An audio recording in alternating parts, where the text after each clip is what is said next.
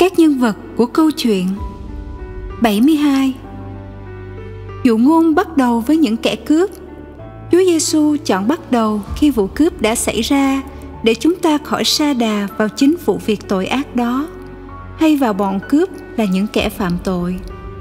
Đó là những điều chúng ta biết rõ.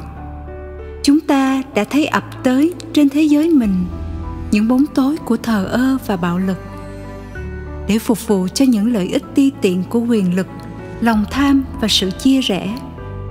Câu hỏi có thể là, phải chăng chúng ta sẽ bỏ nạn nhân và chạy đi để tránh bạo lực? Hay chúng ta sẽ đuổi theo bọn cướp?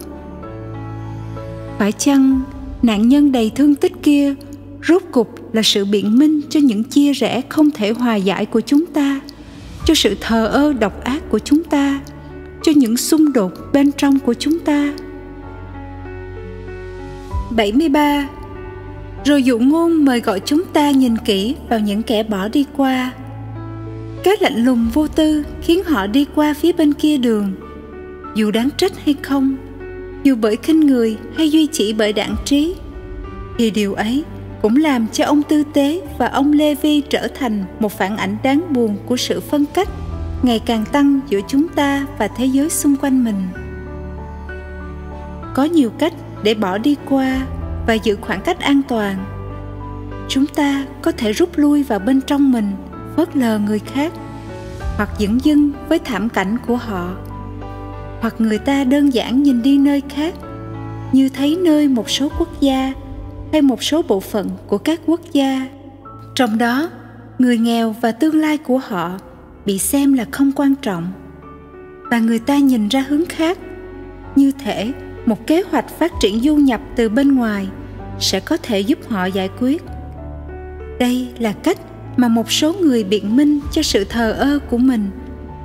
Những người nghèo mà tiếng kêu cứu có thể làm họ động lòng thì hoàn toàn không tồn tại. Người nghèo ở ngoài phạm vi quan tâm của họ. 74 một chi tiết nổi bật về những kẻ bỏ đi qua.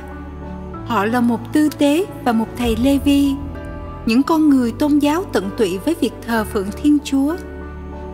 Chi tiết này không nên bị bỏ qua. Nó cho thấy rằng niềm tin vào thiên chúa và việc thờ phượng thiên chúa thì không đủ để nắm chắc rằng chúng ta đang thật sự sống theo cách mà thiên chúa vui lòng một tín hữu có thể không trung tín với tất cả những gì mà đức tin đòi hỏi mình. Song vẫn nghĩ mình gần gũi thiên chúa và mình tốt hơn những người khác. Đằng khác, sự bảo đảm một thái độ cởi mở đích thực với thiên chúa là một cách thực hành đức tin, giúp mở lòng chúng ta ra với anh chị em mình. Thánh doan kim khẩu diễn tả điều này cách sắc bén khi ngài thách đố các thính giả Kitô hữu của ngài. Anh chị em mong muốn tôn vinh thân mình đấng Kitô phải không? Vậy thì đừng khinh bỉ khi thân mình đó bị trần truồng. Đừng tôn vinh thân mình chúa trong nhà thờ với các lớp áo lụa, trong khi bên ngoài kia thân mình chúa bị trần truồng và buốt lạnh. Thật nghịch lý những người tự nhận mình là người không tin nhiều khi có thể thi hành thánh ý thiên chúa, tốt hơn các tín hữu. 75 Bọn cướp thường tìm thấy những đồng minh bí mật nơi những người bỏ đi qua và tìm đường khác. Có một tác động qua lại nào đó giữa những kẻ thao túng và dối gạt xã hội và những kẻ trong khi tự nhận mình là người phê bình khách quan và không thiên vị thì lại sống dựa vào hệ thống ấy và những ân lộc của nó. Có một tình trạng đạo đức giả rất đáng buồn khi sự dung túng tội ác, việc dùng các cơ chế để kiếm lợi ích cho cá nhân hay cho nhóm và những sự giữ khác rõ ràng, không thể loại trừ, được kèm theo bởi một thái độ phê bình không ngớt về mọi sự, gieo rắc thường xuyên những nghi ngờ mà hậu quả là gây mất lòng tin tưởng và hoang mang lời phàn nàn rằng, mọi sự đã gãy đổ được trả lời bằng tuyên bố, không thể sửa chữa được đâu. Hoặc, tôi có thể làm gì được chứ? Điều này càng thúc đẩy thêm sự vỡ mộng và chán nản, và khó mà khích lệ một tinh thần liên đới và quảng đại.